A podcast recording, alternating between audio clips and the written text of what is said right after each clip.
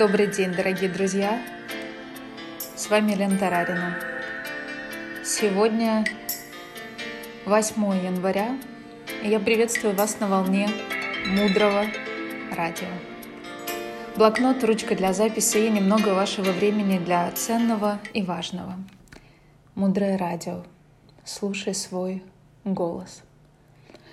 Тема сегодняшнего нашего эфира – как перестать повышать голос на своего ребенка.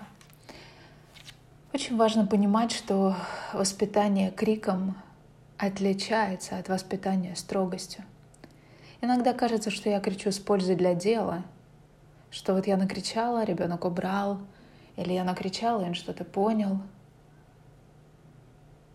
Но это так не работает. Если бы каждый крик срабатывал — то тогда наши дети понимали бы все с первого, максимум со второго раза. Но это не так. Это ложное суждение. Крик не нужен абсолютно. А, есть история из детского сада. А, в детском саду а, моих детей была воспитательница, я отвела ребенка в сад. Пришла забирать и никак не могла а, ребенка не одеть, не обуть его. Он капризничал. Была неприятная ситуация. Выходит воспитатель, смотрит на мою дочь и говорит, надевай сапожки. Ребенок берет и надевает сапожки. А теперь надевай шапочку и курточку. Без разговоров ребенок берет шапочку, курточку и надевает. И я стою вся потрясенная в шоке и думаю, вот это внутренняя сила, вот это внутренняя дисциплина. Ни криков, ни уговоров, ничего не надо — сказал, сделал. И опять, крик никак не связан с достижением результата. Это абсолютно разные вещи. Крик нужно сто процентов убирать из отношений. Он принесет только боль. И потом уже, когда крик убран, тогда уже можно начинать вот именно чуть-чуть дальше идти. Начинать больше концентрироваться на том, за что я люблю своего ребенка, как я люблю своего ребенка, как мой ребенок изменяется каждый день, какие послания и подарки он несет мне каждый день, на том, какой он у меня замечательный. Замечать сильные положительные качества характера своего ребенка, а не только отрицательные. Взять фокус на два-три качества. Какие-то два хорошие качества выберите и Держите прямо длительное время, неделю-две на них фокус. Очень помогает ведение дневника, чтобы был хотя бы бумажный собеседник, с которым можно обсудить ваши результаты. Нам сложно замечать сильные стороны в своих детях, потому что мы также небрежно относимся к себе. Нам гораздо проще ткнуть себе пальцем на какой-то недостаток свой, чем дать силу и мощь своей сильной стороне. Потом, через некоторое время, когда вы будете практиковать, вы поймаете себя случайно на мысли, что вы думаете о своем ребенке. Радость ты моя. И это будет самый приятный, наверное, момент из всех результатов, когда вы поймете, насколько поменялось ваше отношение. А ведь слово «отношение», оно состоит из двух слов. Оно во множественном числе. И в этих отношениях есть одно отношение мое и отношение ребенка. И сначала для того, чтобы сделать отношения прекрасными, нужно сделать свое отношение к ребенку прекрасным. Тогда поменяется его отношение, и наши отношения станут прекрасными. И это тоже будет для вас ценно. В отношениях родитель ведущий, а ребенок ведомый. И начинать нужно с себя. И в этом есть результат.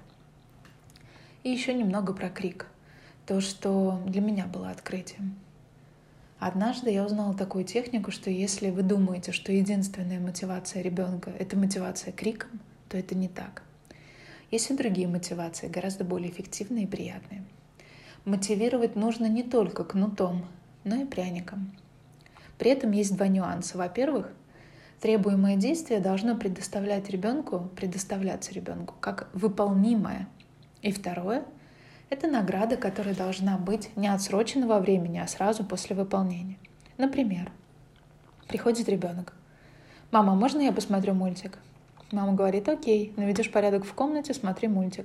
По таймеру 20 минут. Она берет таймер, 20 минут смотрит.